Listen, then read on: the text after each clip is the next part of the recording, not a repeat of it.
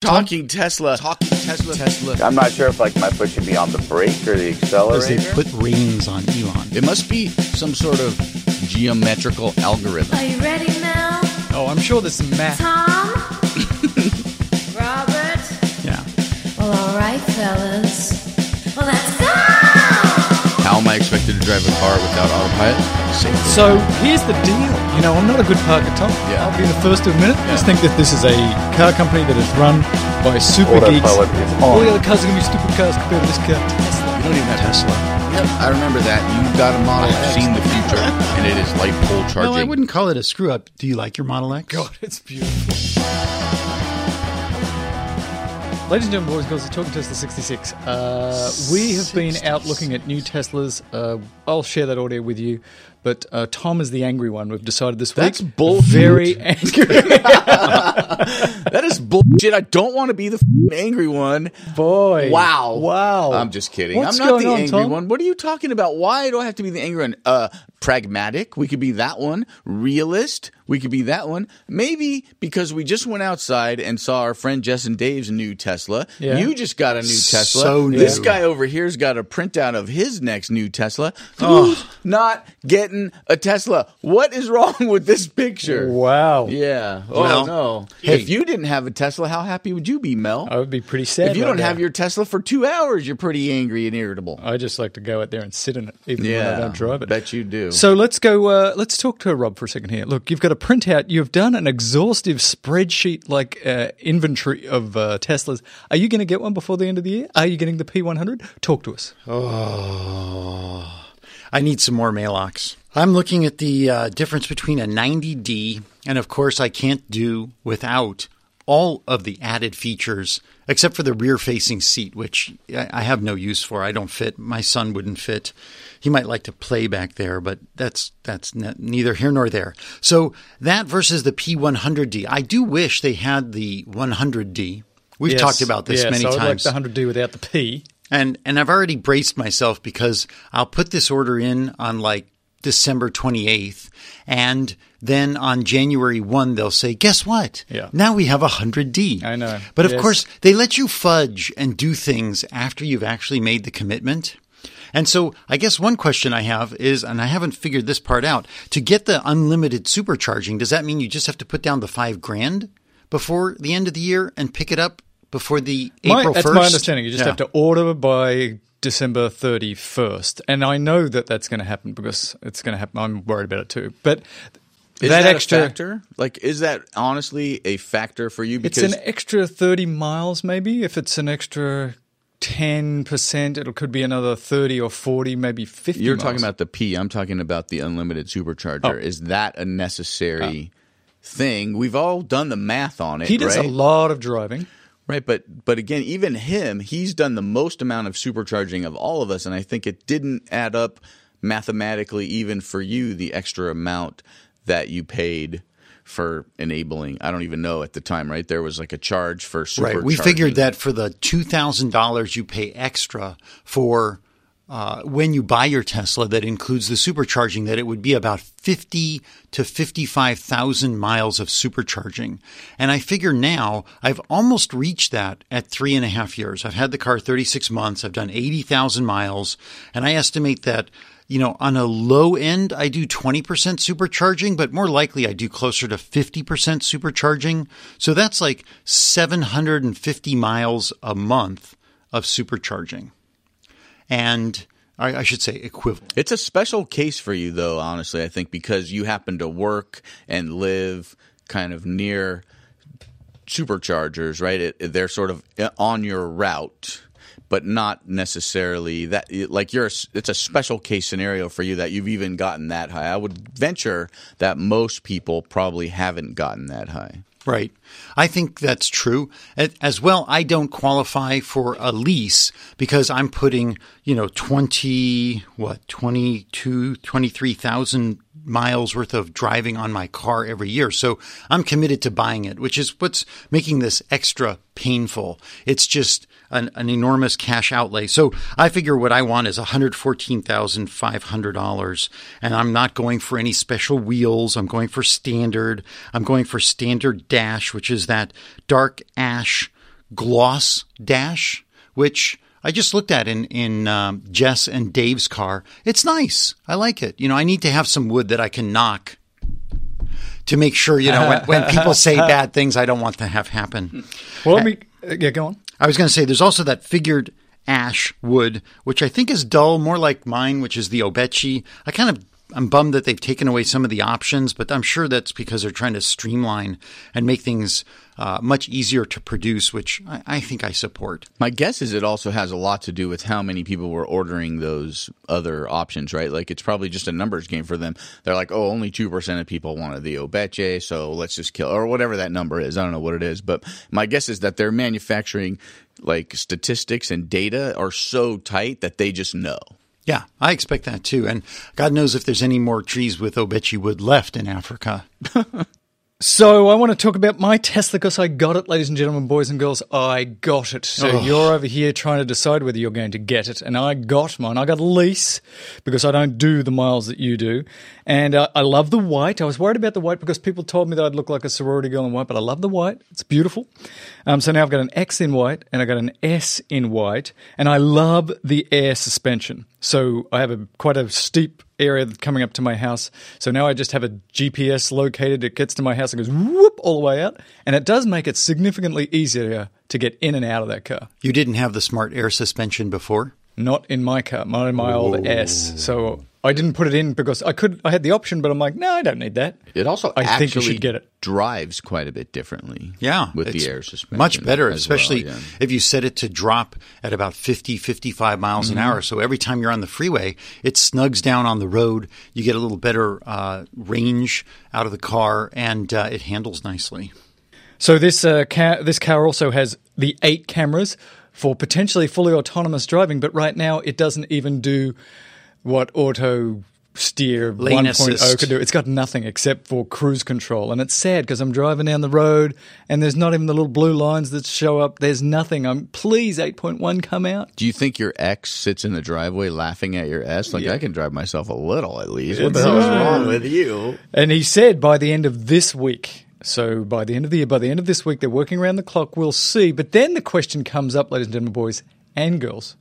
If you were, uh, you know, had my car, which has the 2.0 hardware, and 8.1 comes out, do you rush to the freeway to try it out? Or did you just wait for a few days for all the other Tesla geeks to try it out just to make sure there's not a software glitch that kills a few people? Do you think that there's a possibility that they're going to release it with the software glitch? They're going to be like, I don't know, let's just push it and see what happens.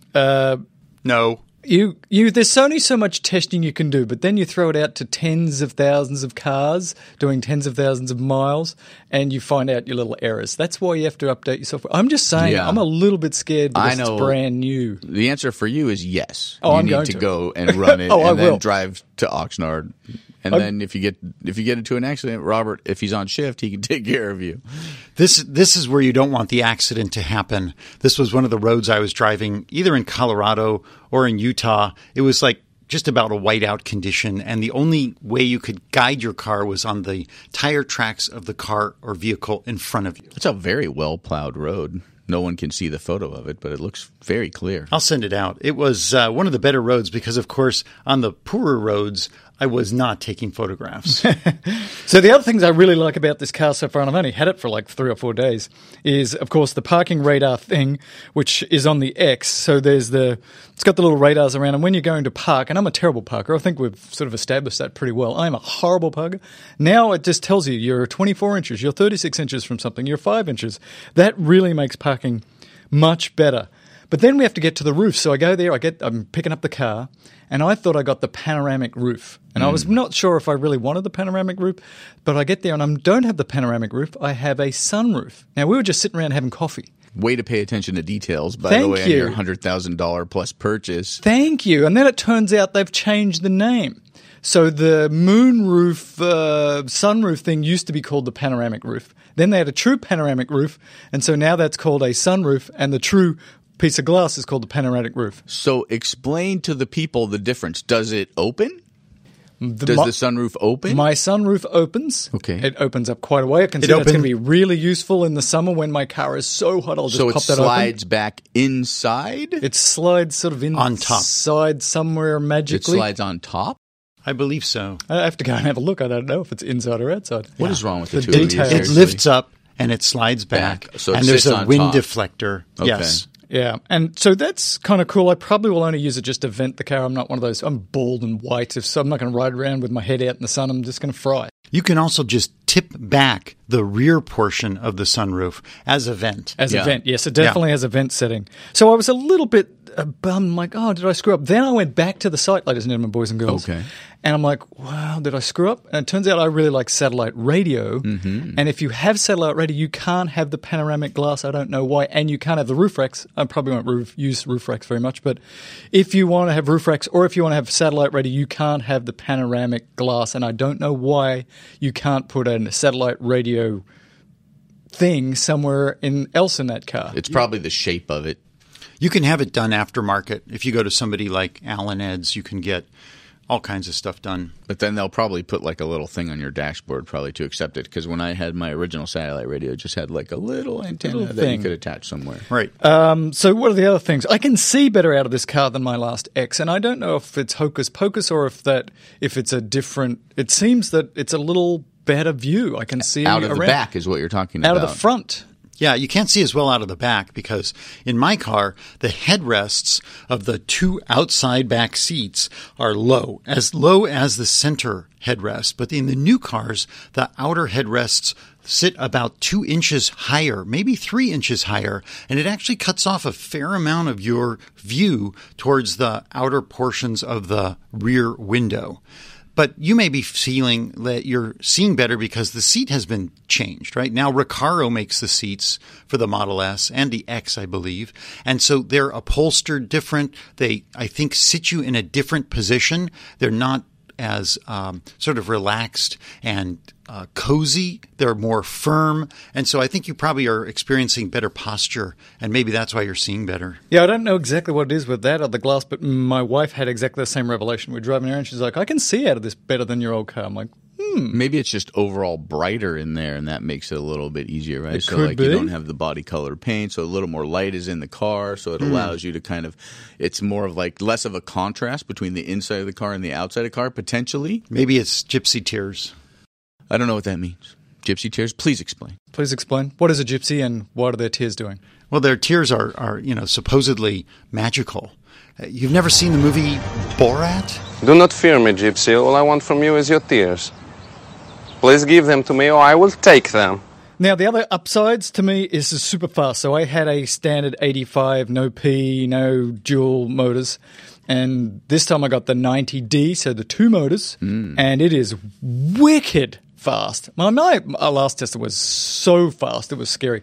This is incredibly fast. And that front motor is no joke because I was in the Tesla store over the weekend at the at the Westfield Topanga, and they have mm-hmm. the sled in there with the dual motor.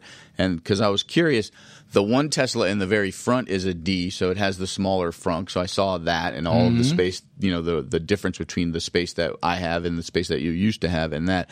And then they have just the open sled, and that motor is gigantic. It takes up a fair amount of space up there, so it must transfer a shit ton. How much? Well, you got your uh, Oh. you got your metric ton, mm-hmm. and you got your sort of your American ton, Yeah. and you've got your You shit, ton. ton. Yeah, that's correct. Of power to those front It wheels. is remarkably faster. Um, the only thing, the only downside, and this is very important if you're ordering up one before the end of the year, is that front trunk frunk is significantly smaller. So I used to be able to throw in my golf cart Yeah. in that front frunk, and it was no problem. Wouldn't even go close to fitting in the new car. Oh, so I had to buy a new, much much smaller golf thingy, Poor which baby. most of you don't care. No. but um, if you're used to a big giant frunk and you use it a lot, then the D is going to take away that big giant frunk. So you need to keep that in mind. Sad face. Sad, Sad. face. But uh, on the plus side, you can get the wherever the hell you're going much Much faster, and you can go twice if you need to make trips. and you know what's great for me is that I made sure when I had a loaner with the f- D uh, configuration that I could fit my cooler in that frunk because I think that's the best place for your cooler. It's not knocking around in the back. You, if you buy your cold food, your ice cream, your lovely, yummy chocolate frozen things, you can put them in the cooler and continue to drive around and not be worried that everything's going to go bad. The best part of the frunk, yeah, the cooler's fine, that's great. But the best use of the frunk is if you're an athlete or if you've got smelly shoes or clothes, you put it in the frunk hmm. because that hmm. is not going to stink up your car. Nice. So my Unless you car, turn the fan on. No, I'm kidding. It's my joke. car smells so much better when I put my dirty, smelly, wet golf shoes in the frunk. It doesn't stink up the whole cabin. Nice. Unfortunately, That's a that's a pro tip right there. It is a pro tip. Unfortunately, in my case, I stink up the whole cabin still, Yeah. even though my shoes are in the I front. mean, I didn't want to bring up that part of it, but you are a stinky Australian. I'm very smelly. Now, the other things that happened is that we got um, an upgrade to the software over the weekend. Yes, we So, did. Uh, now I can bring up Mars on uh, the maps. Oh, I want to see that. That is pretty fun. So Easter the eggy. Mars rover. So that came out right on like the day before Christmas.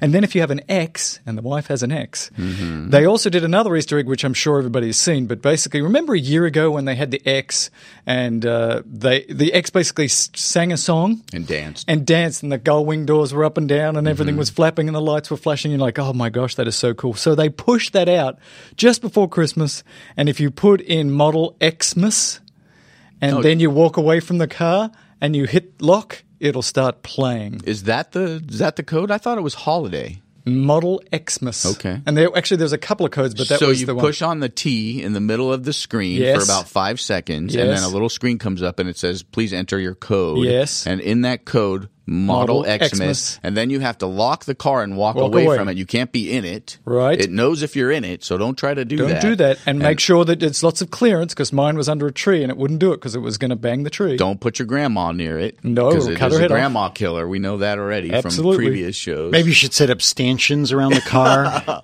Ooh, little velvet ropes around it while it does its thing. So the one thing, the YouTube video of this, fascinating at nighttime. The one thing that bummed me out about it Hmm. was that the interior lights do not appear to be playing with the exterior lights, right? So the, the brake lights and the, the turning lights and the front lights move and they LED and they do all kinds of fun things. But the interior does not seem to be playing at the same time. And I think that would be awesome. I, I don't remember if the interior lights were going on. Couldn't tell from the YouTube video. Super cool though. I was like the coolest person ever at uh, Christmas because they're like, everybody come on outside, let's go. And I doubt that that made you the coolest person ever, to be no, I honest with probably you. need a lot more than that. But you know, I was cooler than I was. Yeah. Maybe next year they'll add a fog machine and some Yes. laser oh, out, you know? Awesome. Wouldn't that be cool? And some like Van Halen. A little mini mirrored disco ball pops down in the center. that would be so sweet. Yeah. Maybe EVANNEX could make something like that and just add it to the gig. I think that probably already exists. Although you think about like we talked about in a previous episode the the projection like the heads up projection imagine when that thing can play the game along with it right oh, what kind of like you could project like snow winter scenes like coming down the the front window and stuff that'd be pretty sweet Oh, and at Halloween you could project like zombies and Yes. screaming, and then Oh, the car runs over you or something. It'd be so cool. Yeah, with green fog. customized messaging like like congratulations or happy birthday when you buy someone one you can like oh, program happy birthday so- into it So actually, this does bring up the fact that it is amazing that these software upgrades can do so much. I mean, the car gets better all the time. Then they do a silly thing like this, which is just for fun, which makes your life just sort of happy inside. It doesn't change Yeah. the world. But then it makes you scared because you realize that Elon and the boys they're just pushing a software thing, and they could do anything to this car. So what if hackers get in? They could make your car drive off the road. And it starts to freak you out a little bit about when hackers get into this, and you know that they're going to. It's a little scary. But then I was thinking, Mel, settle down because my phone has all my life information in it, my banking, everything. My computer does. So it's really no different from that. These are just the times we live in. And one day, when I have the little chip in my brain to help me with my memory, they could hack into that as well. So, yes, it's a downside, but it's also such a tremendous upside. I love the fact that my car gets better and better and better all the time. i'm already working on hacking into that chip in your brain i mean i didn't put a chip in your brain no, Yeah. that did, never mind what? Just What? like the Beatles, getting so much better. all so, the uh, time. let's talk about Elon. Elon is boring. Did you know that? I, that I don't believe that's what the article meant. Like, so when you say Elon is boring, that means like he's sitting around and like he's like a, like a bowl of saltines or something like that. Like that's not what we're talking That's not about. really what I'm talking about. So it's nice to be a billionaire when you're driving in traffic and you're getting really pissed. also nice to be just a billionaire generally. Yeah, well, I'm her of here. I hear it's good. Um, and so he's in traffic and he's he's getting really angry, and uh, he says, "You know what? We need to uh, dig more holes so that traffic can go through tunnels. And so he tweets this out, which sounds like a sort of a crazy Elon thing to do. But then he's Because like, it no, is. really, I'm really going to make a company that does this.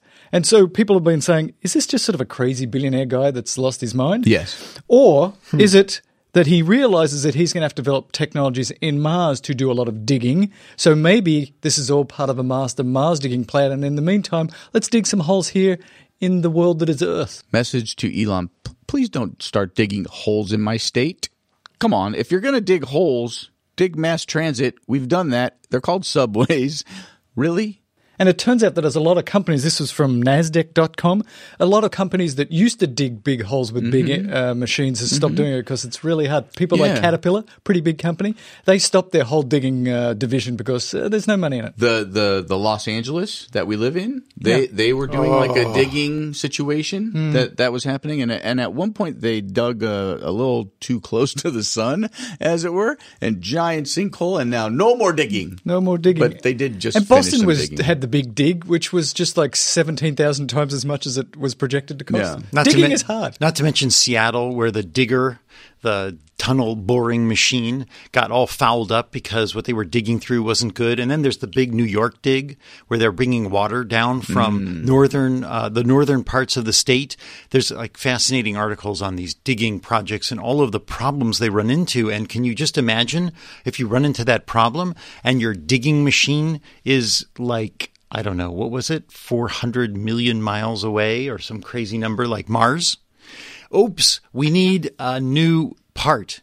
Okay. Wait How are we going to get that Well, on? Mars, it's actually, uh, from everything that I've read, kind of critical that they do get some tunneling going because that'll protect people from the surface radiation. At least the initial group of folks before the the real protective buildings and the solar roofs go up.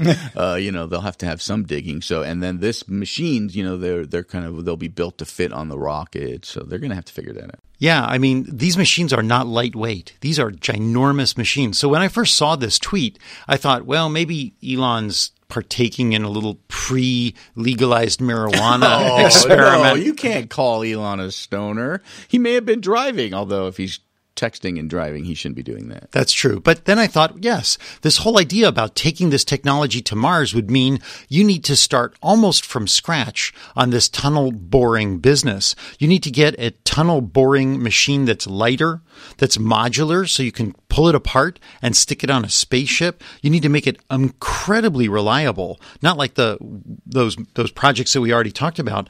And it needs to be run with a minimum of human input, right? How many humans are on Mars?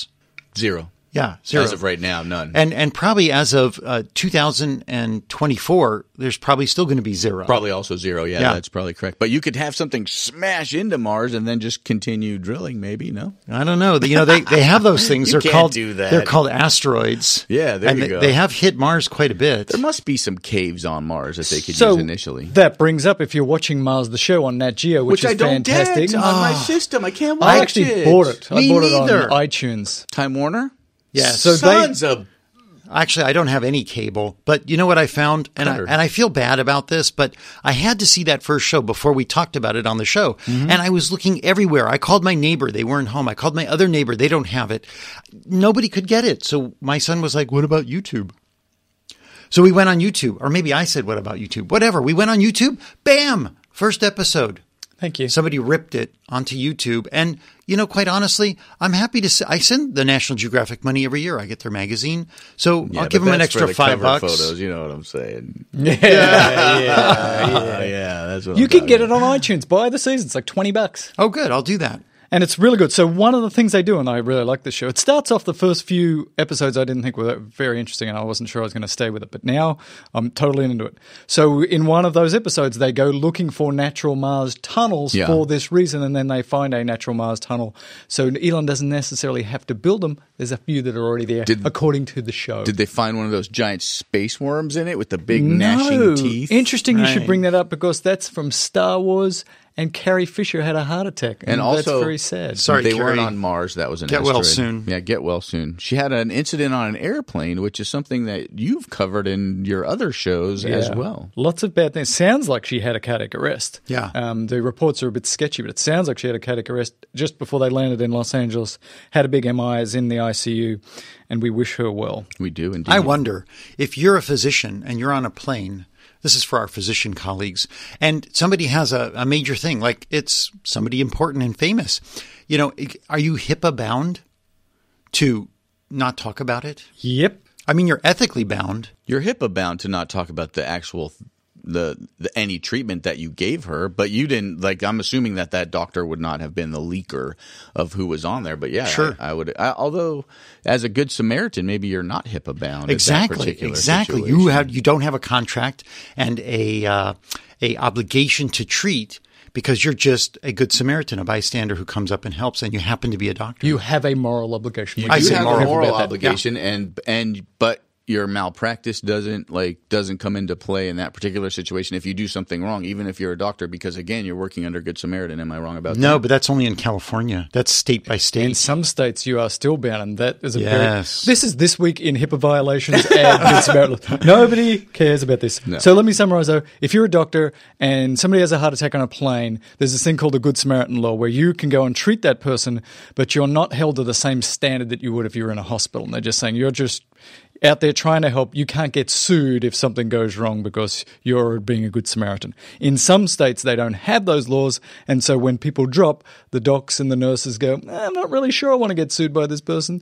So I think they're really important laws for docs to go and help. There are some states where they do a slightly different one where you can't do something completely egregiously stupid. Of course, you can get sued for that. But here in California, physicians and nurses and healthcare providers are outside of their normal work setting bound by uh, Good Samaritan laws. I don't know how we got into this week in Good Samaritan I'm not laws. sure. Oh, because we were talking about Carrie Fisher. Yes, who we Yeah. wish well. And so on your trip to, to Australia, you'll have like 20 hours opportunity to treat people as a physician. Will you then not be drinking your Chardonnay? If only he was going to Australia. And I'm going not to New, Zealand, and uh, I've been called to help out on planes all the time. In fact, I now have a bit of post uh, traumatic stress disorder. Every time I get in a plane to go to Australia, I'm like, "Who is going to get sick this time? Please, please," because you have no equipment. But let's move on. let's move on, and let's talk about Tesla being uh, in Inside EVs. Notes that Tesla owners love them some Teslas. 98% said they would buy the car again. Compared to other hybrid plugins, way better than any other hybrid plug-in in terms of people saying, would I buy this car again? 10% more. And in fact, if you look at the luxury category, way more people would rebuy a Tesla than any other luxury car. Amazing. People love them. Some Teslas. Let me just say that the next highest customer satisfaction was with Porsche. And if you look at the percentage scale, Porsche gets a C and Tesla gets an A plus. Just to make it simple. And just to sort of bring it home for for our listeners, right? We've known several people with Volts who didn't re-up their electric car. Right. I did not rebuy my RAV4 very for mostly for range and speed of charging issues. So th- all of the things that Tesla owners don't come in. And then I will say about this, 100% of the folks in this room I believe would buy a Tesla again. or have or are going Or to. go to or in a minute. or, or or want to, you And know, people it's will be asking, so Tom, why don't you? Yes. It's a it's a cash uh, situation. I could send my daughter to uh, school and try to help her with her education, or I could be very selfish and buy a car. How about just- how about community college does really well for a couple of years? That would make up for the difference, would it not? Why don't It you would tell her, yeah. I'm going to Yeah. buy a Tesla for myself. You can't go to uh, an expensive college, but you'll get the Tesla in a few years. I still, How's that deal? I, I just, I still have a hard time justifying. I have again, I have a Tesla in my cart right now, uh, and it was in the, it was a 60D because I really want the D if I was going to get one. Yes. very difficult to find that used, especially without the P in the more inexpensive versions. So you start throwing them in the cart, and you're you get to 90 pretty quickly. Add some sales tax, and that's a hundred thousand dollar purchase. That's too much money for me. I got to tell you, uh, my car payment is quite large. I Yeah. lease; it's very large, and I don't want that car payment for many years to come because you know one day you're going to retire and something. But you leased it; it's not going away. It's not going away. So I was definitely thinking like this is sort of my midlife crisis thing. I've got a couple of Teslas. It's all good, but going forward, I really want a payment which is a bit more reasonable. So I'm really hoping that. Model 3 is as wonderful and as lovely as I believe it would be because I'd like to flip this really expensive car to the 3 but Tom's going to say no you're not when it comes around it's going to be too small and you're not going to want I it. don't know. Again, I don't. I don't think so. I just think that we're still probably, for me, anyways. And if the math that I did on a few episodes back is correct, you're still looking at a sixty-six thousand dollar car with all the bells and whistles, which is less by not a mega factor, but forty thousand dollars less, let's say, and has all of the bells and whistles potentially. Still a considerable amount of money. Then, if you factor in the fact that more than likely the ten thousand dollars, the seventy five hundred dollar federal thing is going to be gone at that point. It, you know, like you could buy the low end sixty or wait for the fully loaded, Loaded. Model Three. We don't know. Elon suggested that he thinks that most people are going to get about a forty to two thousand dollar uh, Model Three. So nice features, but not all the features. We don't know when it's fully loaded. The big question is how much they're going to charge for fully autonomous Right. stuff, which right now is another ten grand. Right. That's what I'm saying. Is like that alone is ten thousand dollars. That adds a, a considerable amount to a forty thousand dollar car. Makes it fifty right away. So. And So- would you, as an S owner who's paid ten thousand dollars, and then the Model Three comes out, and that fully autonomous is half that price, or even free? That would probably irritate some Model S Yeah, owners no, at I- least a little bit. I, I understand. I think everybody who's buying them right now understands we are funding, Ford funding this uh, company.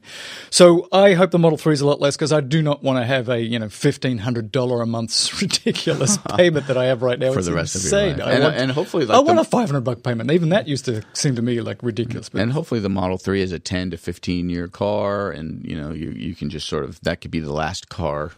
Right, Evo, Well, there's continuous reports that show that the Model S battery is only losing maybe as much as 10%, but much less on most accounts in the first 50 to 70,000 miles. So this car could last easily six, 10 years at the mm-hmm. rate it's going, maybe longer if you don't have the need for an, a particularly long commute or you're going to do a lot of road trips. I think it could uh, uh, theoretically last much much longer than that for most people. They Yeah. were even saying that you know even you wouldn't want to drive an S with like 40 miles of range on it, but if that's your commute and that car's 15 20 years old, it's it's really about how does the interior of that car hold together. For most cars, it depends. Like that's really the key. The does the plastic start falling apart? Does the leather start cracking because you didn't condition it or whatever it is? Like we that we don't know what that long term build quality of those materials is going to be like yet. Well, I've had mine three and a half years, and we were just talking around the table with Dave Mason, and he's already what he took delivery within the week. Mm-hmm. He's already gotten like all this kind of leather uh, conditioners and he's oils and bombs. Yeah, and he's rubbing his he's salving and rubbing his seats already, and I haven't done that. I've gotten the car detailed three times. And, you know, they've done some stuff to the seats and the leather has not cracked. It's all supple. The only messes up on the leather is once in a while when I hit it with a pen, but I have a little saddle soap. I'll wash it off. The headliner's great. The dash is fine, even though it's black. The steering wheel's in great shape. Yeah. There's no buttons to break. How about the carpets?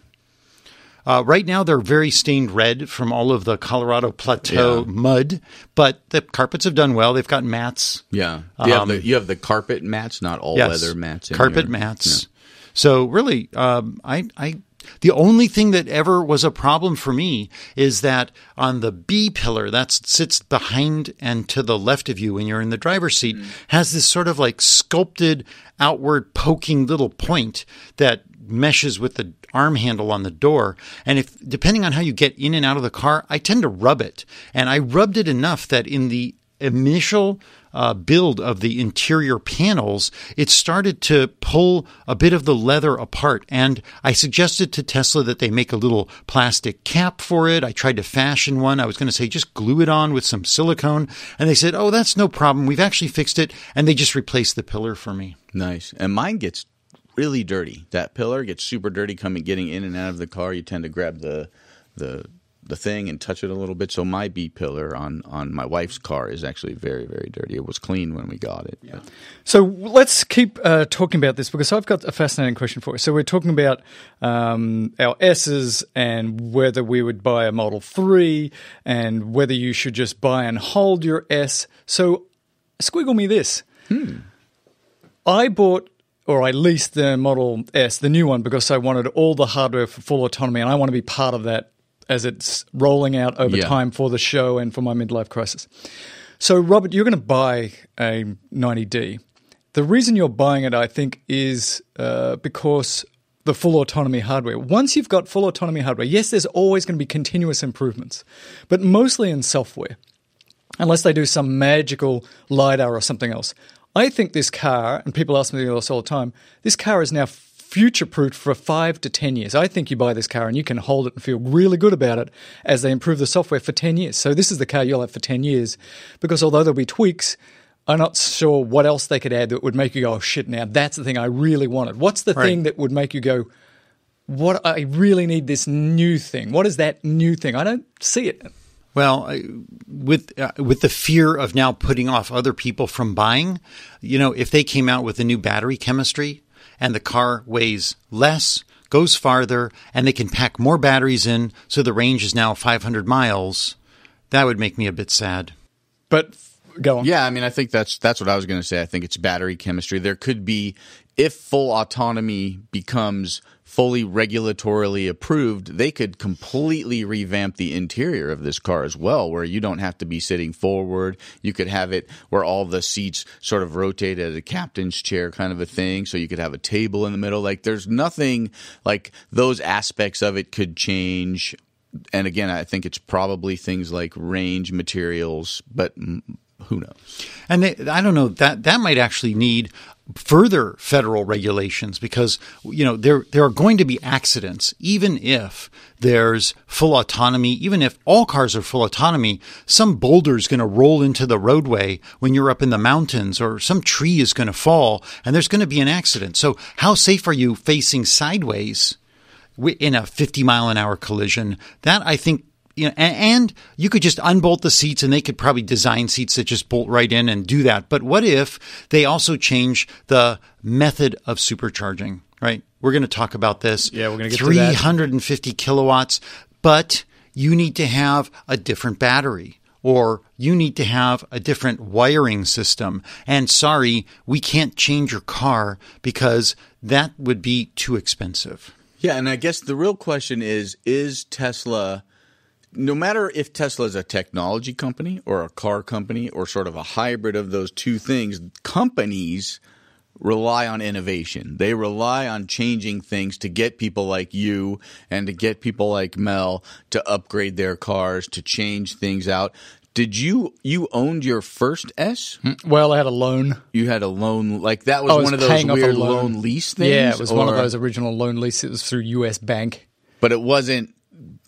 So it wasn't a lease, a pure lease. No, it, was wasn't, basically you know. a, it was basically a car loan I was paying. So then, on. what was it that this particular time drove you to do the lease? Was it the lesser payment, the lack of a down payment? What was it for you specifically? it was for me. It was knowing that I'm flipping this car again. because of the Model Three. Because so the the, only 3. reason was because it gives you some Model Three flexibility. Right. Because I, I, again, I love this car and I don't know, but I know that I'll make, there'll be a decision point when uh, this lease is up and it'll be like, well, am I going to get a three or I really love the S? And at that point, uh, I can just, you know, get rid of the car. So, but what do you do in a scenario that your number comes up in eighteen months? Well, my number might come up in six months, but Right, I just found a way to So- get rid of. I've got two on uh, hold, Correct. and I just found a way to get rid of one because Grandpa, who's been waiting for the Bolt, Yeah. has been reading a lot, and he's like, maybe I should just wait for the Model Three, but it's going to be a long time. I'm like, well, I happen to have two on hold. He goes, you do? Hmm.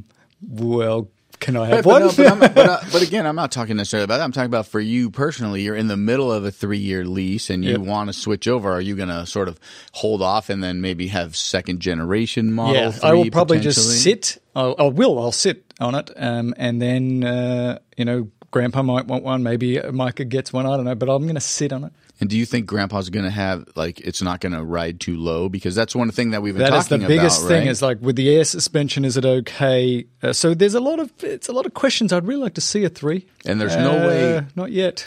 And there's no way Grandpa is looking to get a Soul or a RAV4 EV used, even though that's the form factor that he's looking for. He is looking- that's but why the Bolt, no I- fast charging and Right. no smaller range, right? You know, on the topic of you wanting to see a three, has anybody in this room, or maybe has anybody in Tesla, Tesla Nation, heard anything about this quote Tesla special upcoming event?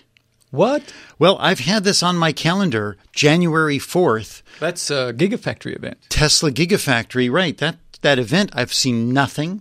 I've gotten no emails, Mm-hmm. Right. and I've asked around, and I've heard nothing, no feedback. But there was supposed to be some January fourth event, Yes. presumed to be a second unveiling of the Model 3 and I I think I'm going to have to take a shift because they're killing me at the hospital. You've got to come on the 4th. You've got to come on. Nobody's working on the 4th. I think I'm going to be the only doctor in all of And all you of think you. it's because of this Tesla event that none of your doctors are working on the board? no, but I had I had asked for it off because I was Right. thinking maybe I'd be flying up to Reno, Yeah. but now I think I'm going to ditch. Yeah, I don't know what's going on with that thing, but I want to go back and summarize. So the killer thing that you're worried about that you might want to flip your car another time for is battery range and speed. And you've said the same battery range and speed. Batteries are going to get better all the time. There will be a 400 mile Tesla. There will be a 500 mile Tesla in time. But I think it's actually this thing that we're about to talk about in a minute. The speed of charging, so we'll get to that. Let me finish off with Model 3 news. And when are we going to see it? Because a lot of people are waiting, lots of decisions are to occur. And this is from Electrek! And they said Pacific Crest Brad Erickson says the Model 3 is indeed on track for second half of 2017. I don't know how he knows that. but that's Production. Production. According to calls that he's had and conversations he's had with the higher ups at Tesla, that's where that information came from. So um, he's you know, a little worried about you know what that means for Model S and Model X sales because if it really the people see oh boy this three really is coming soon coming soon maybe they're going to have a dip in sales I'm sure that's going to occur um, but it's interesting that Jess and Dave who just got their new Tesla they went up to the factory and they picked it up they said the thing that was remarkable was a great they saw all the X's coming off the line. They saw the S's, and it was wonderful. And they picked up their car, and it was just remarkable that how they would not talk about the Model Three. There was no prototypes. There was no discussion.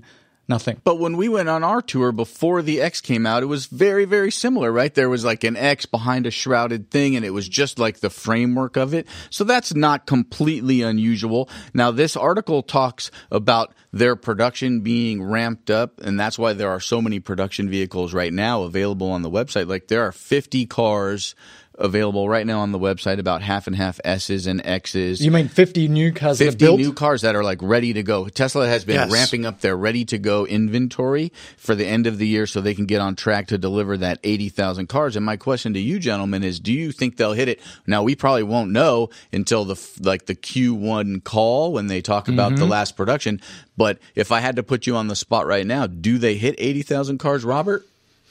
I don't think so. Melvis? yes. Ooh, They will because they were smart and saying free supercharging forever, and people like Robert and I Hmm. jumped in. But that, that means that you have to take delivery and pay it off in the first quarter. Mm-hmm. So I think a lot of people are still going to be pumped up in the first quarter. So I don't know that they're going to make the Oh, fourth quarter, but at the same time, they they pushed out. I think it was maybe two weeks ago. I saw that they were saying, you know, would you like your Tesla before the end of the year with only like three to four weeks lead time? So I think they. I know. I know for a fact that they are pushing production very hard. I don't think they're going to meet that 80,000 mark, but uh, somebody I work with, uh, their offspring, I'm going to try and be as generic as possible. Their offspring works up in Fremont. They do something that has to do with the production line, and they're working literally 12 hour days, six days a week. And evidently, to get Christmas off, they had to work the day before 16 hours. So they are running that factory at a blazing speed to get out cars. And so maybe that is actually an indication that they're, they're going to do good. So let's move on because uh, they're going to build a lot of cars. What about the defroster? Oh, we've got to talk about the defroster very quickly. So there was just I just found this little interesting thing on Teslarati. We love those guys, and it's by K-Man Auto that shows that I didn't know this. Is this in every car? That for uh, the front camera, there's a defroster and it's lots of snow. And uh, in this video, he's showing that it sort of defrosts right over where the camera is. Is it in every car? And the question that I have is: Is it? Do you have to turn it on, or is it? Does it auto auto detect? Because I saw the little orange lines on Dave and Jess's car, the little defroster lines painted in front of that camera. So there was a further story where a guy used an infrared camera and looked at his car. And so when the car activates, right, the door handles pop open, the car immediately starts to defrost or at least heat up the glass over the three forward facing cameras, the two the dual side cameras, right? You have a side camera in the badge on the front fender and you have a side camera in the B pillar. Those defrost. I don't know about the rear facing camera because that one was a problem for me driving all through Colorado and Utah snow. And so we know for a fact that those all defrost and as well, they took movies of the windshield wipers and they reach all the way across the camera window on the windscreen or the front windshield and clear that so that the cameras can see what's out there on the road. I love Tesla Nation because um, it wouldn't come into my brain for a trilly second to think I should take my infrared camera out, go turn on my Tesla and see where which cameras are going to get heated up. Yeah. I mean, maybe it's because I don't live in a cold climate, but this is not something I was thinking about doing. That's correct. But it's fascinating little piece of information. it's pretty cool. So I want to talk about superchargers because of uh, what we've been talking about, and I did a little bit of math, and uh, you know, a couple of times have suggested, well, is there any money in building your own supercharger and having a little kiosk? So I went through some math, and I'm going to try to do it really quickly because it's lots of numbers, and they're probably wrong. Um, so Oh, they're definitely wrong. Let's assume you've got 10 cars a day that are going to come to Mel's supercharger and they're going to use about 50 kilowatts of energy. And uh, let's say I charge the Tesla owners because I'm in the middle of nowhere, 30 cents per kilowatt hour, and I'm tied to the grid and I get 15 cents. I'm buying the electricity for 15 cents per kilowatt hour. You're going to have to trust me. This math is probably all wrong. But I think I can make about $30,000 a year by just charging Teslas. And I think it's going to cost me uh, probably around $200,000 to set up this supercharger network. I have no idea what if that's true, but looking at the solar panels it would be about 130,000 and then getting the permits and stuff. Let's just say it's around 200,000. Then the uh, charge on a sort of a commercial loan for a $200,000 loan paid off over 10 years, which is most commercial loans at around 4%, is about $25,000. So I could, if my math is wrong, um, right, and it's not, It's completely not because you left out a bunch of stuff. like what?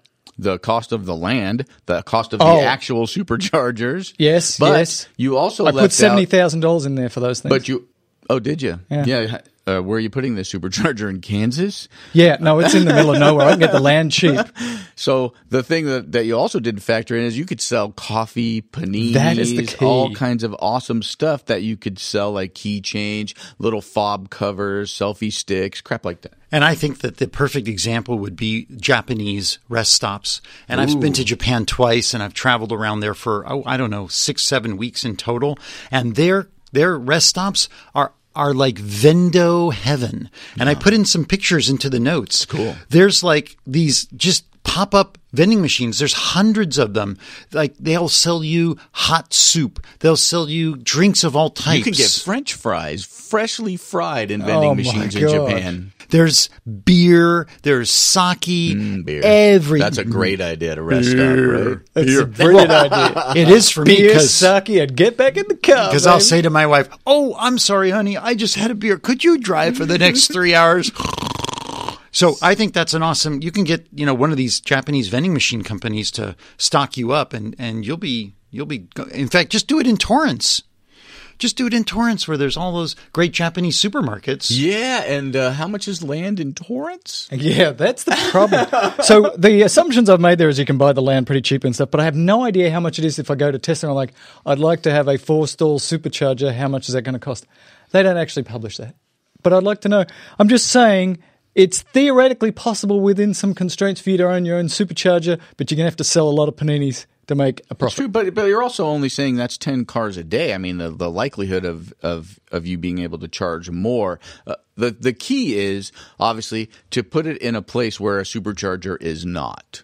Yeah, well, don't do it in Green River, Utah. I was there for like 24 hours and I was the only one at the supercharger and I could see it from my hotel room. It was, it was, but it, then again, it was the first supercharger that I have seen on the map that didn't have the typical supercharger red little drop logo. It had the exclamation point logo. And so I, it's the only supercharger between Grand Junction, Colorado, and I think it's Richmond or Beaver, uh, Utah. So this is a long stretch, like a 400 mile stretch. And, and I'm, we're cruising along and I'm like, okay, the next stop is Green River. And I look at the map and I was like, what's that exclamation point? I think that means badness. And so I get on the phone with Tesla. Uh, from Grand Junction, and the guy's like, "Oh yes, uh, we have it marked as offline." I was like, "What?"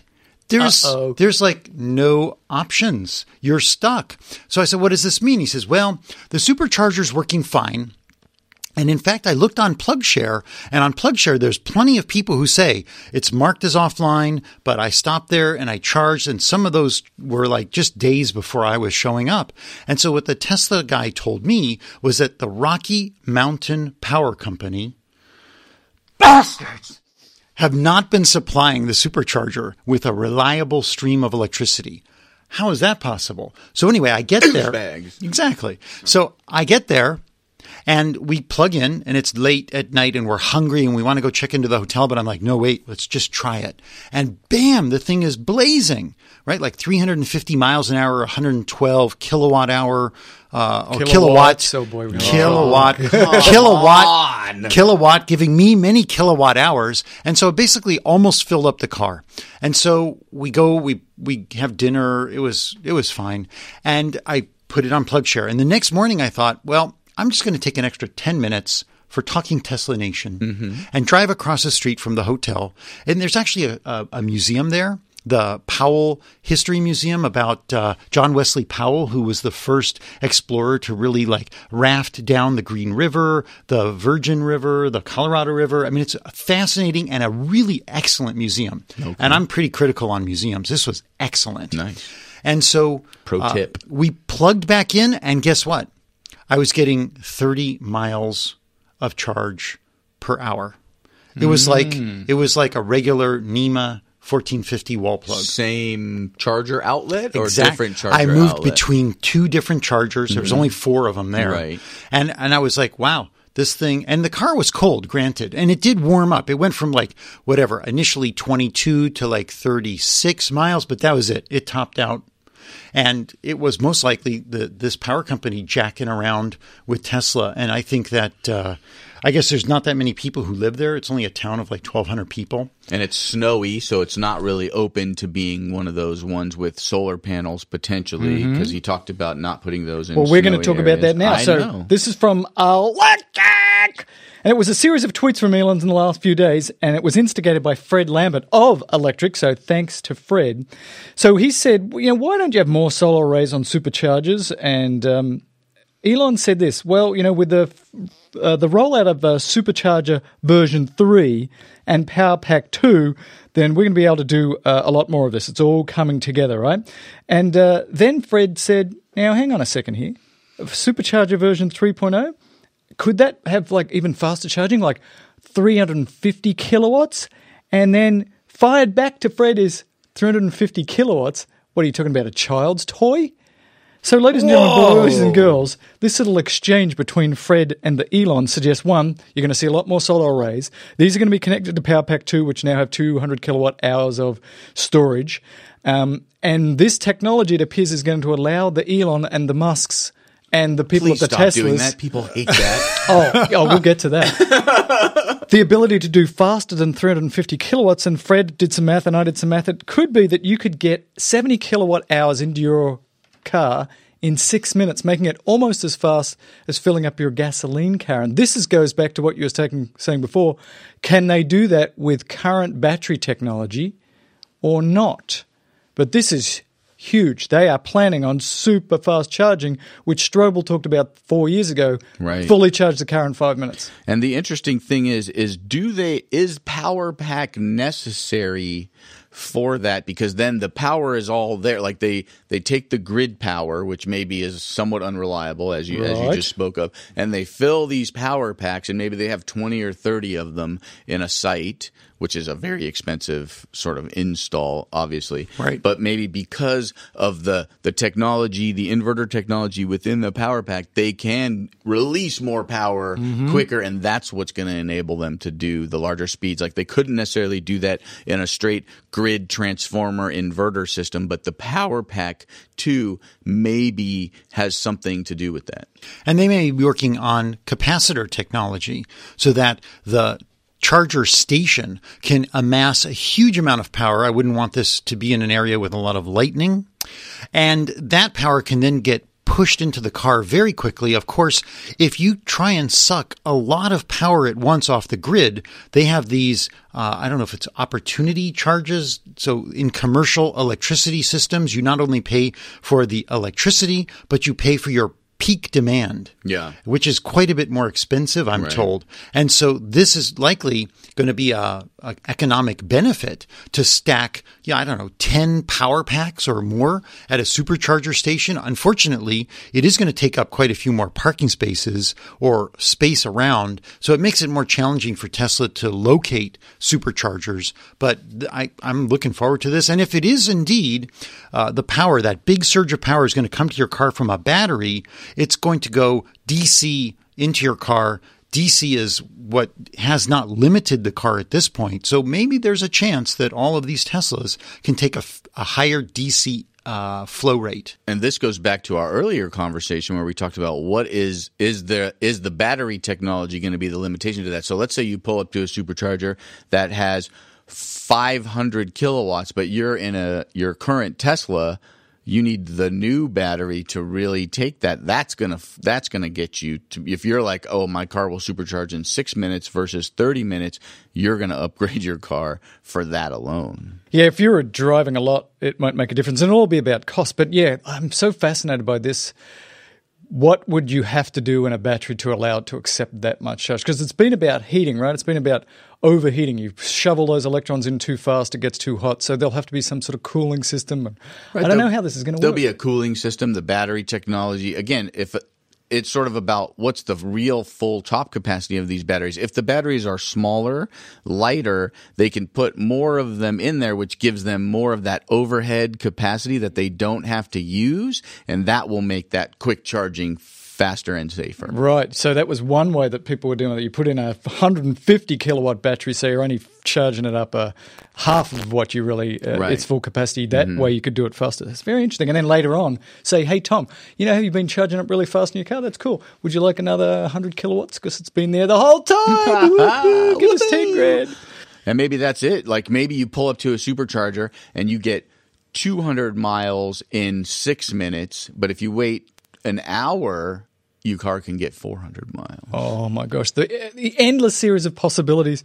Thank you, Fred, for getting Elon Yeah, to Fred, that was interesting. cough this up. I think uh, that's real. This is fascinating to me. So then somebody was asking, well, like um, in Australia or in somewhere where you got lots of sun, but you don't really have a grid system. If you have the power packs, could these be fully offline? And Elon's response was, yeah, if you've got enough uh, energy, solar energy there, we put a couple of power packs up. We could start putting these where the where there's basically off grid, and that's really cool for places where.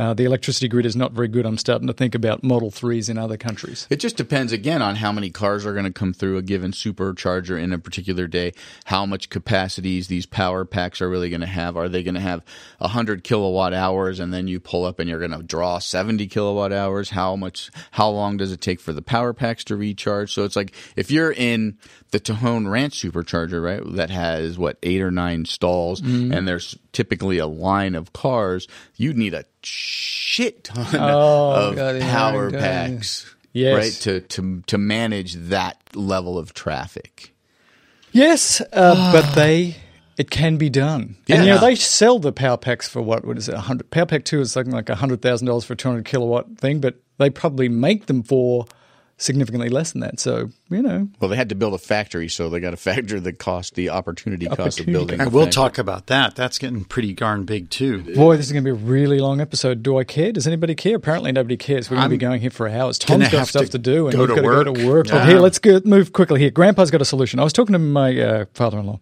and uh, he was starting to say, "Well, maybe I should wait and see what's how going on with Model Three instead of getting the, the Bolt." And uh, then we were talking about full autonomy. I'm like, "Yeah, boy, you might even have to not drive the thing, which would be pretty cool." And then he was, we were talking about service centers, and he's like, "Well." You know, or fully autonomous future. He's an engineer from Hughes you wouldn't even know that your car's getting serviced because I would go to bed at, 10. My car drives down to the service center at 11 and it gets serviced and fixed. And then it drives back a couple of hours later and I wake up and I didn't even know my car went to the service center. And I'm thinking that's fantastic. Except, you know, I don't want to be the dude that has to do the night shift, but Right. that's a great way to fix this service center issue. You just have it running 24 7 and the car's coming and It doesn't. And when I originally saw this, I was like, that's not so genius. Like, who wants to staff an entire night shift at service centers? But then you really think about it, like, there's a lot of people out there who want jobs. There's a lot of people out there that maybe want some flexibility. Why aren't car shops, like, if you have a busy car shop and you've called, you own a really busy, very well respected car shop, and you, you call, s- and your customers call you and you're like, oh, I can't get to that car for three or four days. Why wouldn't you hire a second shift of guys to go in there? It makes no sense. I think your father may have just revolutionized automobile service centers hmm. and and potentially the job market just with a little offhanded comment. comment over a Ray. beer at the pub. Genius. Genius, absolute genius. And, you know, I think 20, 25% of the US population already does um, shift work. And you can ask Robert over here, although you Yeah. just don't do nights anymore. So this is not, this is just an industry thing. If there is the demand, here's a way to fix it. And then what'll happen is that the robots will get so smart, then you won't need the humans there overnight and everybody can sleep. Right. It's just a precursor to us traveling in space, right? Why would there be any shift restrictions when you're on your way to Mars for six months, right? You might as well have people working 24 7, just three shifts of eight, and you keep things going. You got to you got to make sure the spaceship's fueled, right? And the the gadgets and widgets are working Yeah. right. Well, Yeah. there'll always have to be somebody on duty, right? To, Right, To watch for the, the Martians coming they're going to need the. they're going to need a coffee, right? So there's going to be a barista to Yeah. do some pulling of the doppio espresso, and so you need to have Yeah, because they can't Support. robotize coffee making. No. Do uh, you know? We've talked about battery degradation on this show and on many shows, and, and the Tesla, the degradation has been really, really slow, like five percent over hundred thousand miles. Uh, numbers we're getting like that. Um, and then Quora asked the question. Somebody in Quora.com asked the question: uh, Do batteries degrade over time? And the answer that was given was yes, but it wasn't actually a very good answer. But the person who was answering it said, "But just remember, batteries may degrade over time, but you know, ICE vehicles degrade over time. The mileage you get in your ICE car significantly degrades over time as well." And then there was a commenter who talked about what, what the reasoning behind that. You know, like there's all sorts of things that, that go wrong. Val, you know, valves sort of start to have issues. Yes. Seals start to go. Things that don't need fixing on on Teslas or other electric cars. They they just go and things start to work less efficient. less uh, loss of compression. Correct. Loss of compression. That was my Pantera. I had a Pantera. It was 10, Really? 10 or 13 You years old. Pantera? I did. A 1971 Pantera with a so hot. 350 uh, Ford. Did you have long flowing hair also when you were driving your Pantera around and like a Rush T-shirt on? Uh, you know, probably would have been the only way I could have heard Rush was in my mind wearing the T-shirt because the engine sat, the forward part of the engine with the belts sat in this bump out into the passenger compartment. It sat out about a foot plus, and when you rev the engine, there was I, I still have hearing loss on my right ear probably from driving that car, and uh, so we had to tear the entire engine down to get the performance back. Only after you know twelve thousand miles and 10 years. It was kind of crazy. So, yeah, I'm looking sweet looking car. What color was your Pantera, if you don't mind me asking? yellow. Oh, of course it was. Oh, my And if you do a Google search for 1971 Pantera, like 90% of That's the things that come up. That's it right Is there. that you in No, no, there? no. Go down. That's it. Oh, there it is. original, uh, original De Tomaso wheels. Sweet. Yeah, it was a piece of shit. Where was the Pantera made? Do we know? In It's Pantera Italy. land. It's an It's Italian, Italian. car with a Ford 350 you, an and a sports car German five-speed uh, differential that sat behind the engine. It was sort of a cross differential. It was a really nice car, but it was loud. It got crappy gas mileage. It handled like shit because it had radial. It didn't have uh, really good tires. It had a crappy suspension. Whoever's out there and you love your Pantera, I'm with you, man. I've been through every inch of that car. I know it backwards and forwards, and my Model S can beat the crap out of it. So where is that Pantera today? Because do you know how much the Pantera is worth right now? All I know is that I spent a year tearing that thing down and rebuilding it and ended up selling it for a loss, and I'm very sad. There is a 1971 De Tomaso Pantera for sale in Scottsdale, Arizona, one hundred and thirty thousand dollars. well, I guess Should have kept it. 30 You could have years. traded it for an S. yeah. Uh, let's talk about Future Faraday from Electrek. Look, we've been following this news very closely the last month or so. Future Faraday, is that what you called it? Future Faraday Future. and so this is a Chinese-backed company uh, which is going to make electric cars that are going to be faster, and they keep teasing these videos of their new car, and they've it's going to be faster than a Tesla Silly. Model S, ludicrous.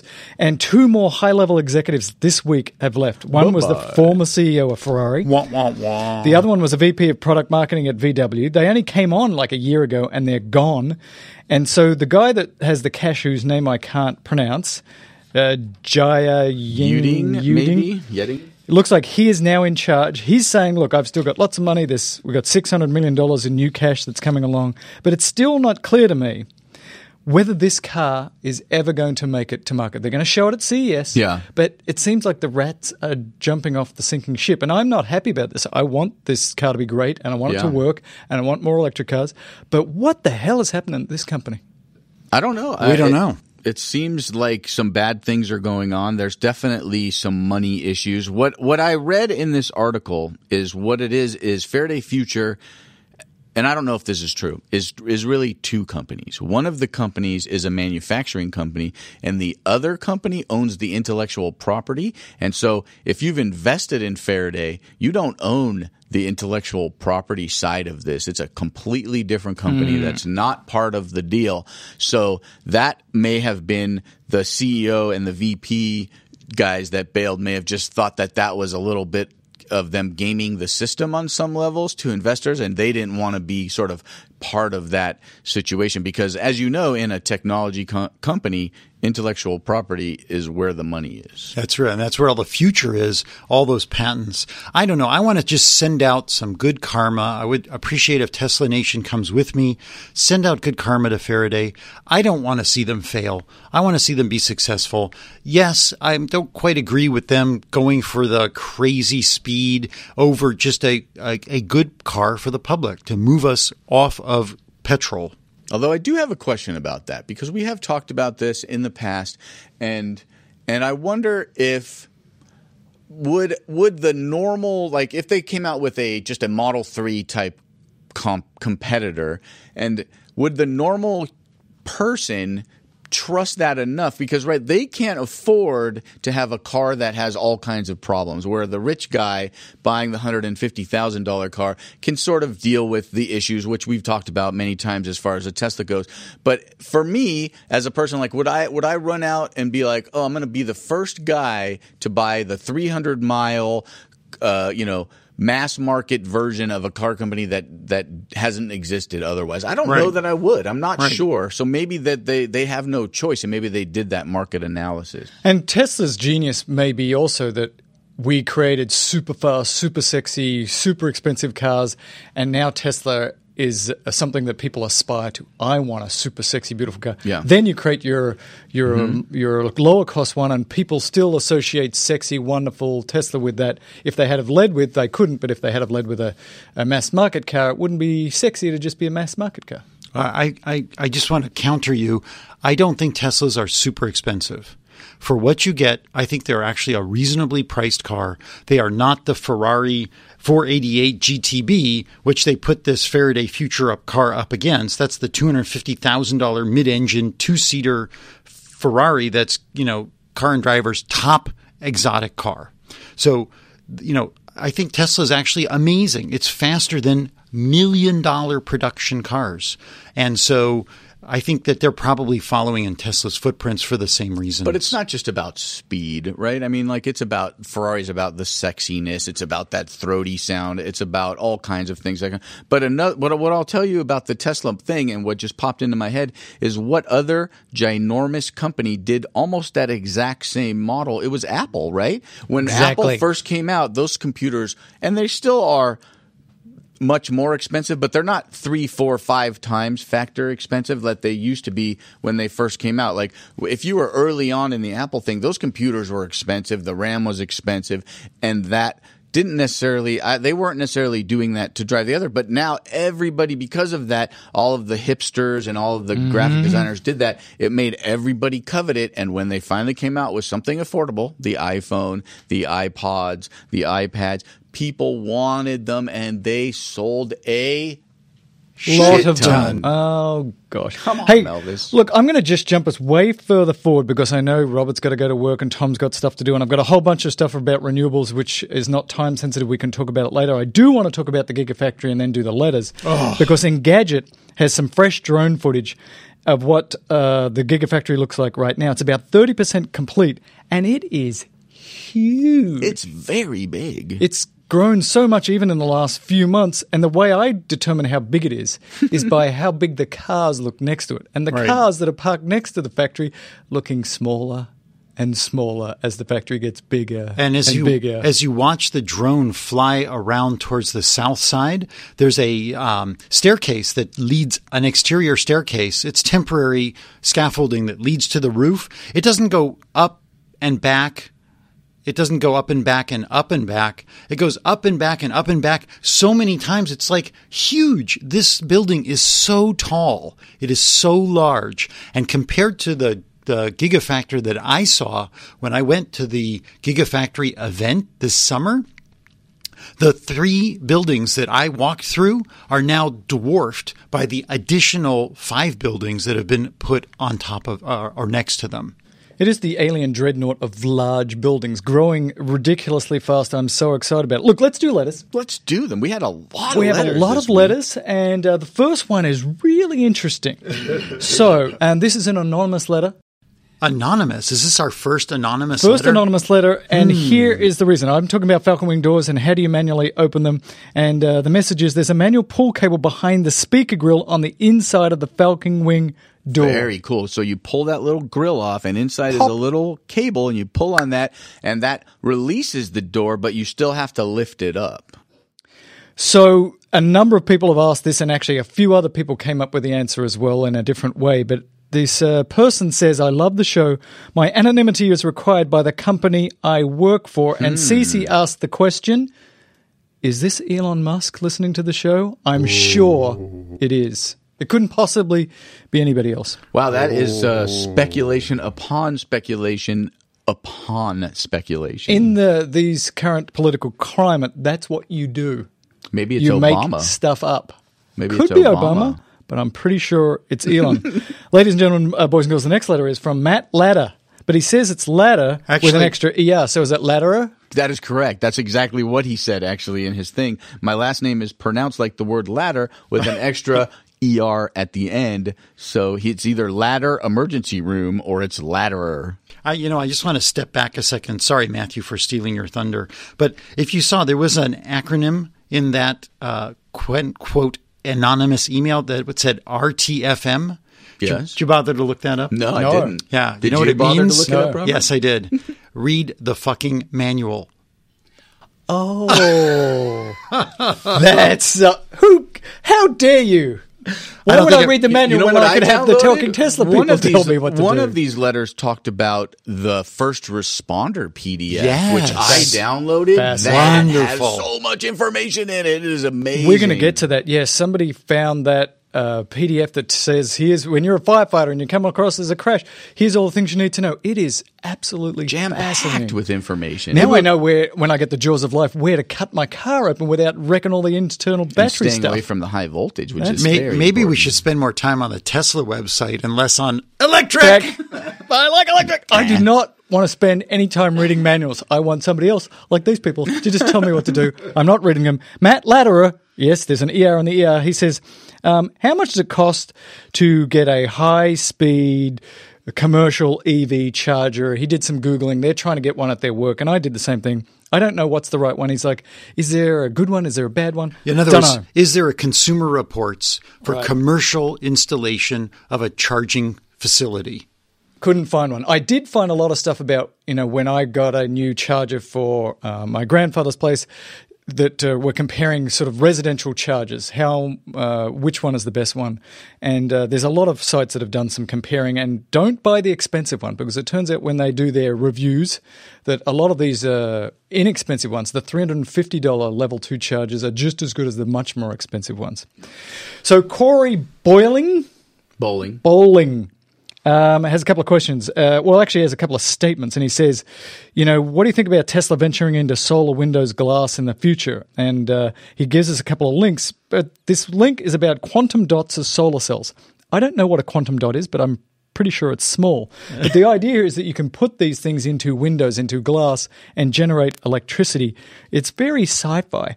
And uh, what about Tesla solar shingles being used for other applications like siding and patios? And I say yes.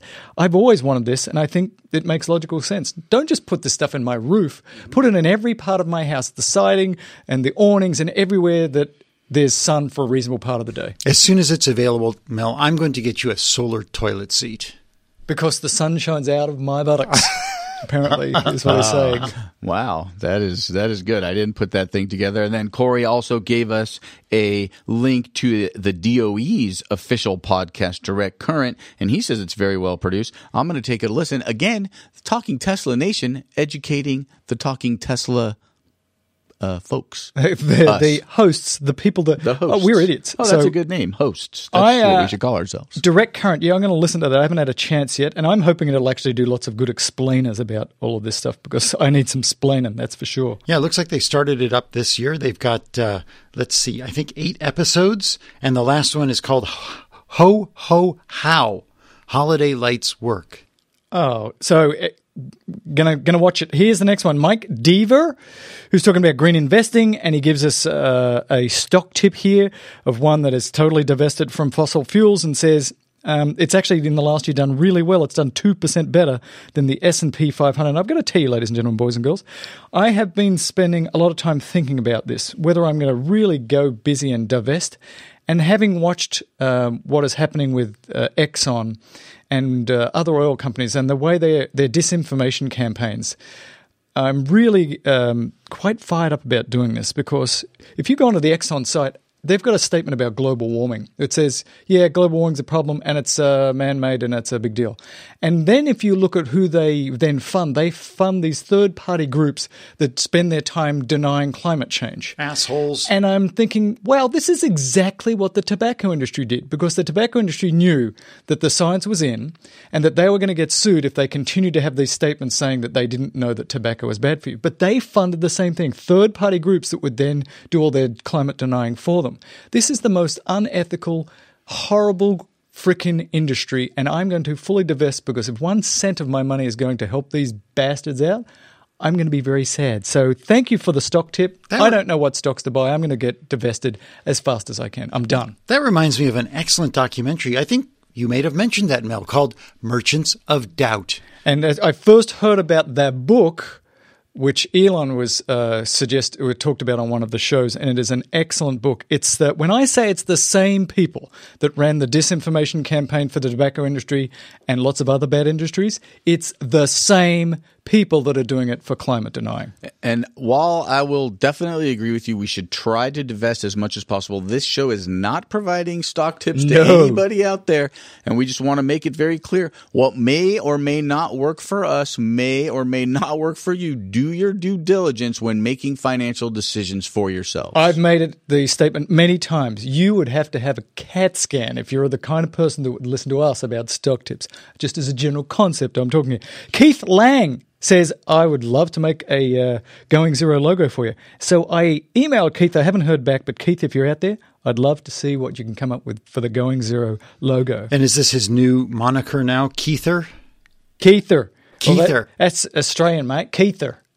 Or maybe it's New Zealand way of saying it. Maybe Keith. all of our Kiefer. listeners just are getting an ER added to the end of their yeah. names. Yeah, why not just call him Bruce? So Trevor Page is another person who says, Mel, I can tell you how you can open up your Falcon Wing doors.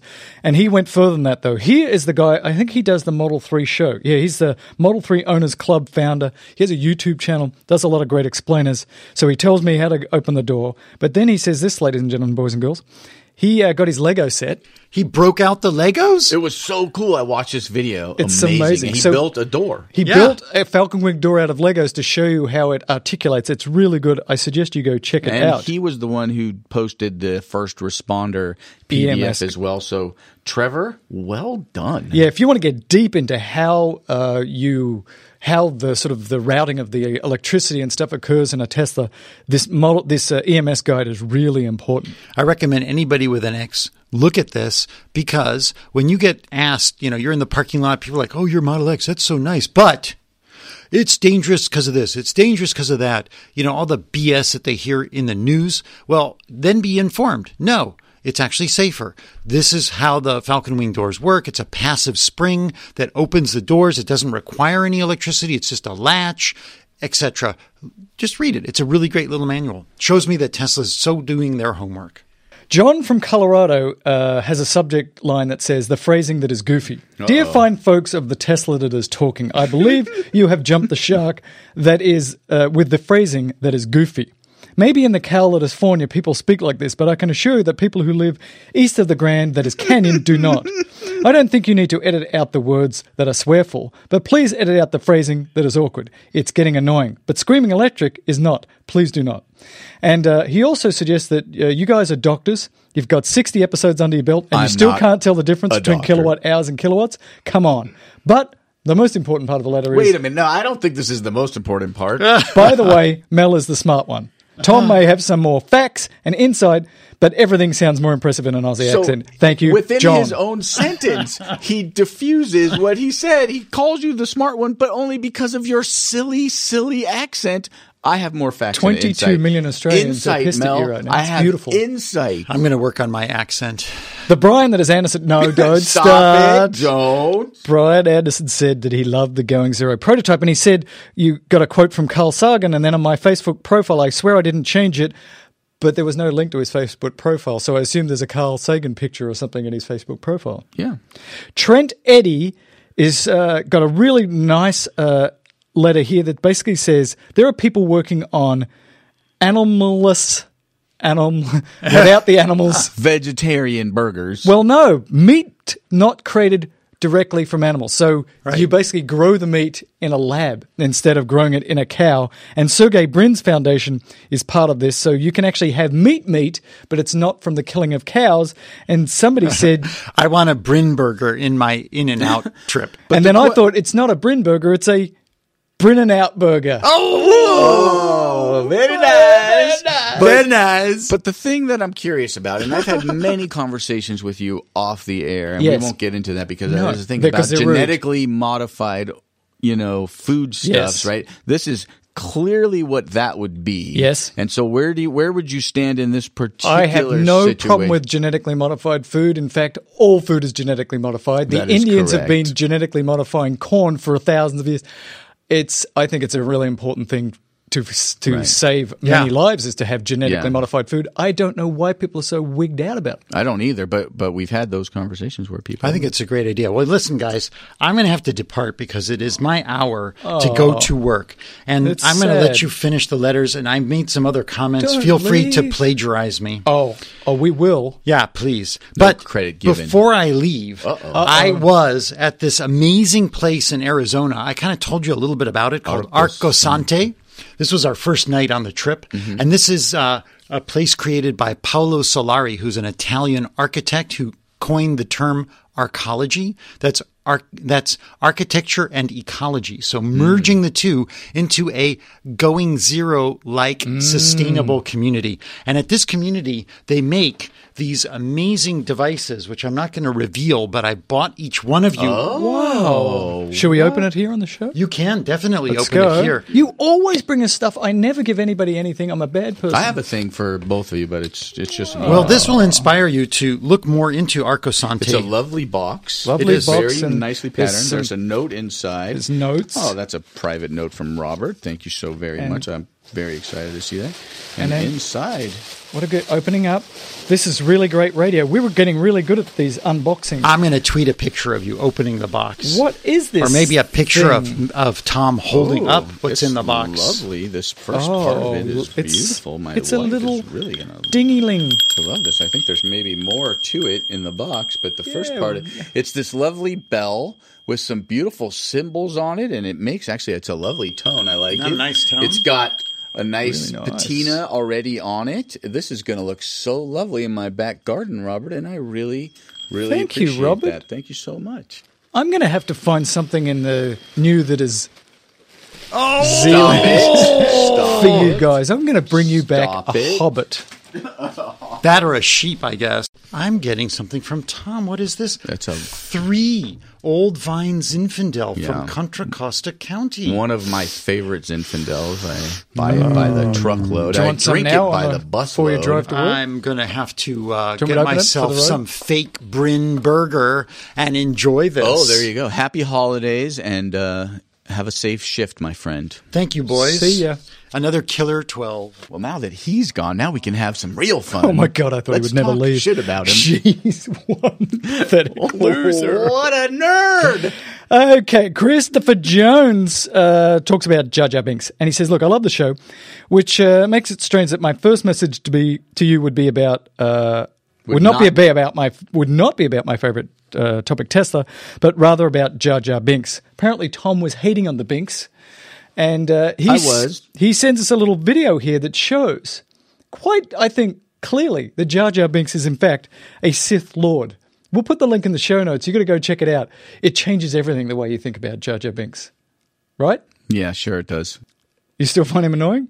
Well, He's yeah. super powerful. It could be the He most powerful Lord. That doesn't mean that he can't be the most powerful Sith, although, you know, that's it's not actually possible, I don't believe, for him to be a Sith because there can only be two Siths at one time, and there are two other Siths in that movie. But you know, I digress. John Ford sends us a, another note, which is uh, John is our uh, favorite climate denier. And John sends us a note that says, you know, looks like we're spending a tremendous amount of other people's money for no benefit. And he links us to an article here that says we're spending lots and lots of money, and it doesn't look like this is going to modify the amount of uh, temperature rise very much. And I actually read the exact opposite into you than you did, John, which is. Yeah, we know we're doing an inefficient. Uh, we're not doing Right. enough for this problem. We have to go full bore to reduce the amount of uh, warming that we're going to occur. So I read this and I say, more to be done, much more. Right. So he says we're spending tremendous amount of other people's money for no benefit when we could be taking care of poor people, which I uh, totally agree with. But again, the my my interpretation is exactly like yours. It's like the we want to do a hundred percent, but the political system in the world will only let us do twenty five percent. So some people's takes on that are let's not do anything because we can't do enough anyways, and that's just ridiculous. Let's just push them even farther, in my opinion. But thank you, John. I did read it. I learn a lot. Uh, to support my claims. And the next letter is from Jess Delahite. And uh, Jess says uh, he actually he wrote us a letter uh, a number of weeks ago where he had his flip flops, he had his new car, and he kind of crashed it. And was you call them a woman. He's a man. He's a man. Sorry, Jess. Um, and he's got this big long article here that basically, in summary, says this. There's a perfect storm brewing because he had his car and he crashed it and it needed to get fixed. And it took, I think he said, three months for it to get come back because nobody could do the aluminum bodywork that was required Because he's in Texas. because he's in Texas and he's saying like this is a big deal. You guys are always worried about your stupid superchargers, but it's bodywork for all the crashes that mm-hmm. are going to occur from all the Model 3s that are out there. true. And the only thing that makes me feel a little bit better about this is that the Model 3 is going to have a steel construction which everybody's shop should be able to fix. so Steel I'm bodywork, hoping right. that for the fender bender stuff that the Model 3 is going to be much easier. A lot of it just depends on uh, Tesla's ability to make and stock spare fenders, fair, spare all of this other stuff. So if you're in a situation where it's more than just a minor little bump and you can't fix it like the normal traditional way and you got to replace it, that Tesla can actually provide those parts on time because it seemed like that was the biggest issue was that for him was he's in Texas, so there's only two certified repair shops in all of Dallas Fort Worth, which is a very large area, and it's difficult for Tesla to provide the parts. John Ford sends us another uh, climate denying uh, article, but this one is about Dr. Roy Spencer, and he says you should read his stuff because he's a naysayer about climate change. Roy Spencer is a well known uh, scientist within the community who is a climate denier, who is paid for by the Heartland Institute, the, uh, funded by the gas and fuel industry. He is uh, known for screwing up his data on multiple occasions and basically being a patsy for these guys. So, Roy Spencer, he'd be a loser, John. He'd be a big loser. And if I'll show you for every one scientist that you uh, bring me, I'll bring you approximately 98 others that say they're wrong. And, and it's not necessarily that Dr. Roy Spencer is denying climate change or that John is denying climate change. They're denying that the humans are having the ma- the mass amount or percentage of that particular impact because again the earth has gone through climate cycles without us in the past without all of this carbon and stuff in the past but you know the the scientific community like the the jury is is no no longer out on this particular one Yeah, it's not even it's not even close. but thanks for but still listening, John. We appreciate it, and we we appreciate your support of Tesla as a car company. Um, Mike, can I go and go back to the playbook? The playbook here, it's well defined by the tobacco industry and others. Is first you say nothing's happening, then you say, oh, there could be something happening. This is all to give you extra time to make more profit. Then you say, oh, well, it's a mix of things. Yes, we're having some bad effect, but uh, we're not sure. And you keep playing this out so that even though you know the actual truth, you give yourself decades to make more profit. It is cynical. It is horrible. I'm done here. Leo K talks about uh, solar energy, and he says, I've got a small solar array, but I note that I can't put on a bigger solar array as I'd like. We really need governments to produce clean energy so that I can buy it from them or utilities. And that is true, but. Uh, He's there- talking specifically about charging his car using solar because the cars require so much, you know, They do. energy. Yeah, so if you're driving a lot, you can more than double your energy requirements by getting an electric car. So that is true. But what I found out is that this community solar thing is really starting to take off. And I've got an interview on Wednesday Nice. with a community solar group, is where Tom says, Well, I can't put solar panels because I live in an apartment, but I'd like to buy my energy purely renewable. Well, this group, as I understand it, is building solar panels so that you can then buy your energy from them through some complicated process where you actually don't go off the current energy that you're using right now. And I'm going to try and have them explain it to me. Yeah. So uh, excellent. Andre Rodriguez is uh, sent us a link about solar roads. Now, solar roads are big in the news. Uh, you see them all the time because the idea is that there's a lot of wasted space. There's roads everywhere. If we could put solar panels down there, then uh, we could use all this space and not have to sort of build solar farms. The problem with these solar roads is it looks like they're fairly inefficient. They're very expensive. I think that they're probably going to be failed. These are a number of uh, ones in France and other places that they're trying out. I think it makes more sense to have a normal road and then put up solar trees along the way. Yeah. But we will see their testing. We'll see. Although it's it's hard to know, right? Like it, if they come down in price, let's say twenty fold, right? Or, or or and they're super cheap, and it costs, let's say, as much to repave the roads over a twenty five year period because maybe they last longer. Who knows? I mean, let's just say, for instance, they're inefficient, but they become super cheap. There's a lot of that space available, so maybe in a hundred years, you know, it's one of those things where like it's a kind of a wait and see situation. So it's good that people are kind of looking into it. As of right now, it's not even close to being in the conversation. And uh, Marth, Matthias, Matthias Chope or um, Chop? he thought he sent us a link, and I don't Oh, remember. Chop. It's Chop. Matthias Chop. I don't remember actually clicking on this link, uh, but it's about uh, going zero in um, houses, self-sufficient house. Uh, I didn't read it. I'm sorry. Oh no, I did. It's an apartment complex. That's right. So it's a really interesting apartment complex which has zero emissions. It's not even attached to the grid. So they've got a solar roof. They've got solar walls. They've got super low energy appliances.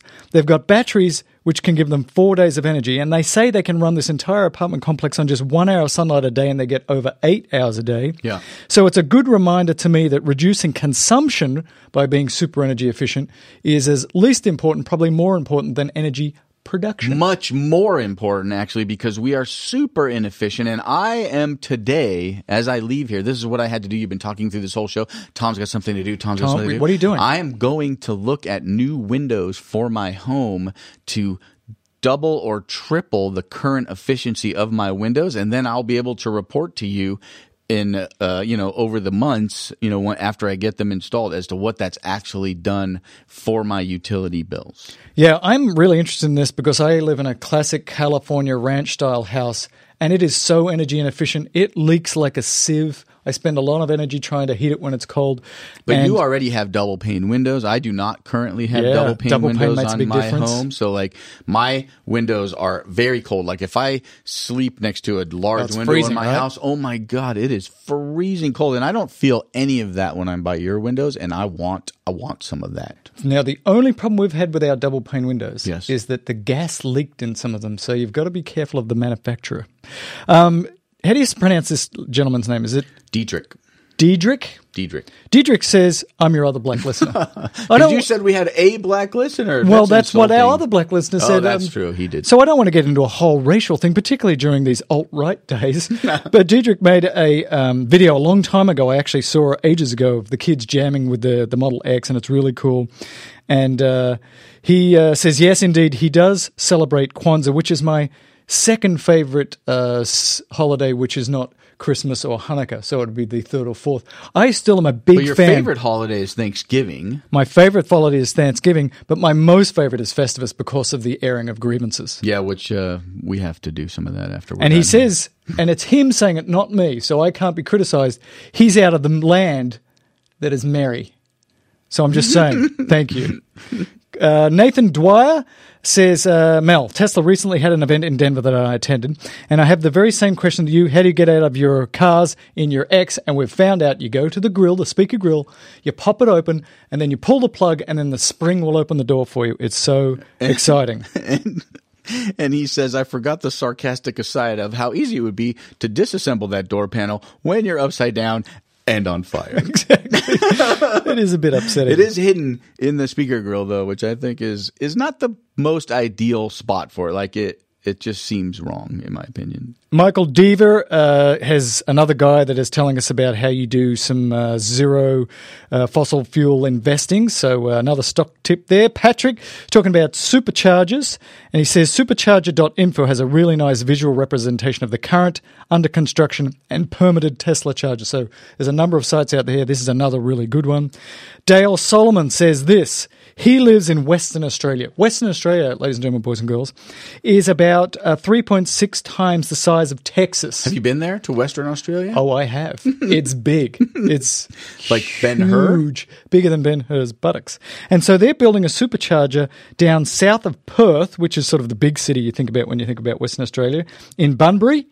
And uh, he says the next closest supercharger is 3,000 kilometers away. He's not sure, but he thinks it's the world's most isolated supercharger. So there isn't a supercharger in Perth, but That's there's going to be one in Bun- Bunbury. That's what Is I was. Bunbury. I don't know. Burberry? You're asking me how to pronounce something? No, that's What- what probably do a I bad look- idea. I apologize. That's what I was thinking. Isn't there one in Perth? Apparently, he's suggesting that there is not. the suggestion that is Dale's.